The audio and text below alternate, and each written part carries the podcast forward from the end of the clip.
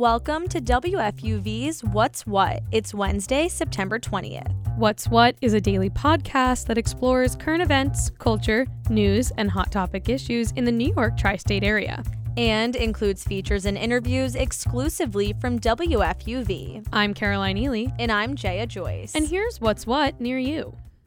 Registered voters in New York will be able to cast an early ballot by mail.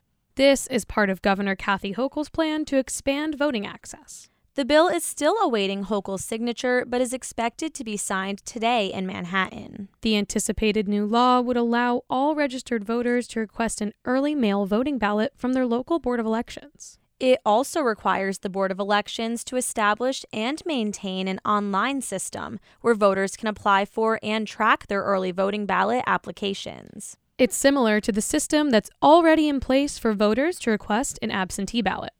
The school year is in full swing, and New York City is facing a number of challenges, including the migrant crisis and the surge of new students. Chancellor of New York City Schools, David Banks, delivered the State of Our Schools address this morning in Brooklyn and talked about the issue.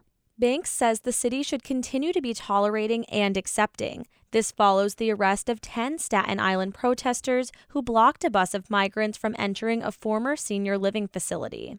He also reminded everyone of the mission of New York City Public Schools. Banks says each student should graduate on a pathway to success with economic security, and they should be prepared to be a positive force for change.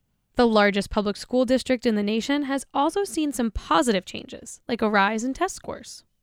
Starting this Sunday, New Yorkers will be able to ride the bus for free. Well, only if they take a select five bus routes.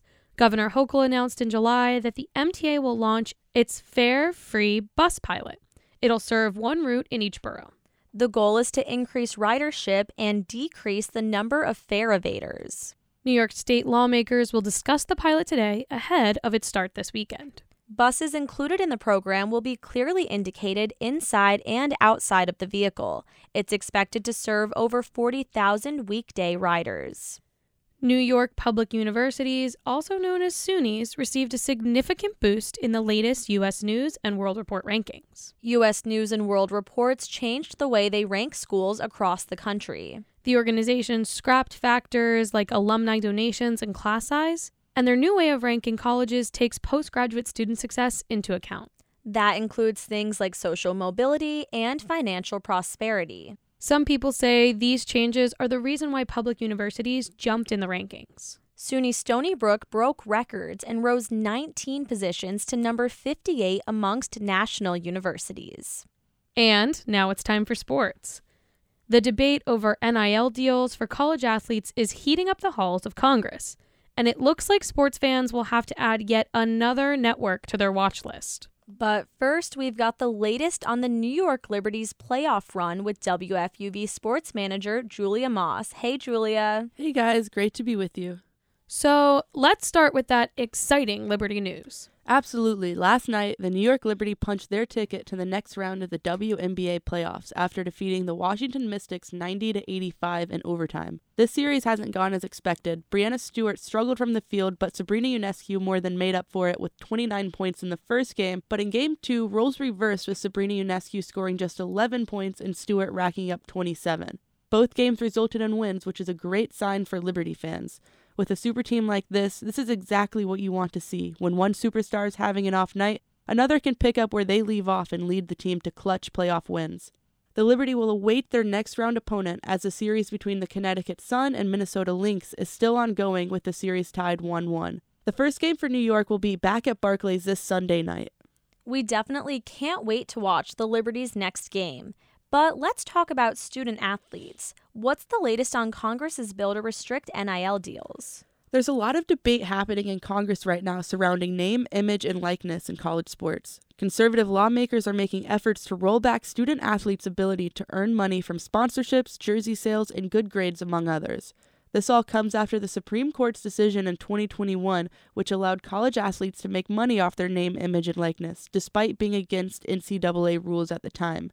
Texas Senator Ted Cruz noted that the Congress is split 60 40 in favor of rollbacks and said he was optimistic about the future to restrict NIL money coming back to athletes. But Democrat Chris Murphy urges the press that it's still 50 50.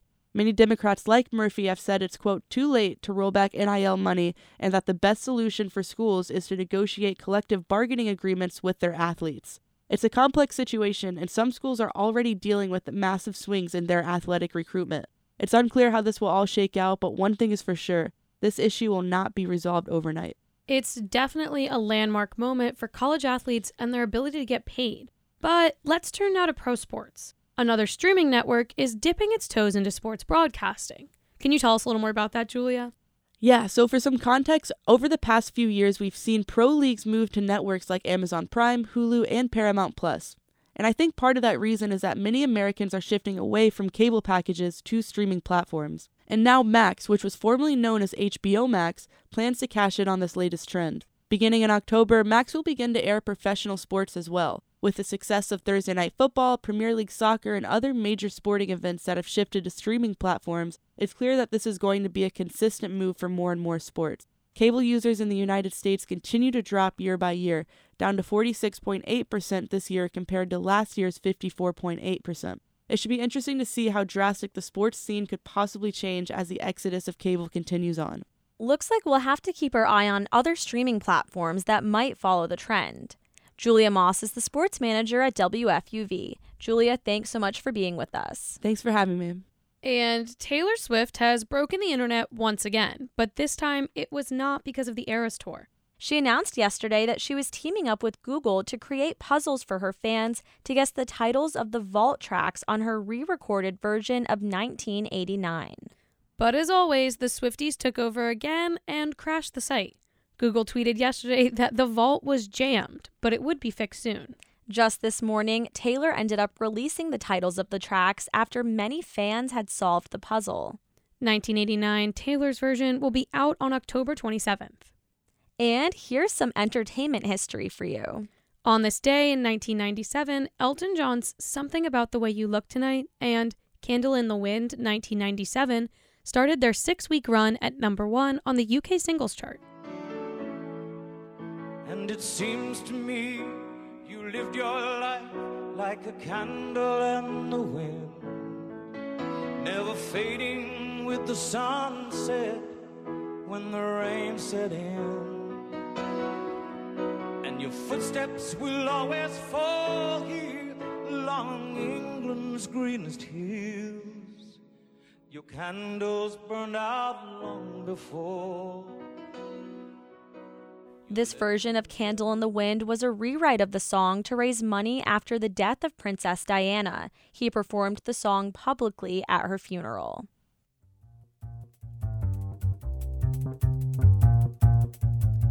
And that's our show for today. But check back with us tomorrow around 3 o'clock for more news, music, culture, and sports. And as always, you can find more from us at WFUVnews.org and wherever you get your podcasts. I'm Caroline Ely. And I'm Jaya Joyce, and that's What's What.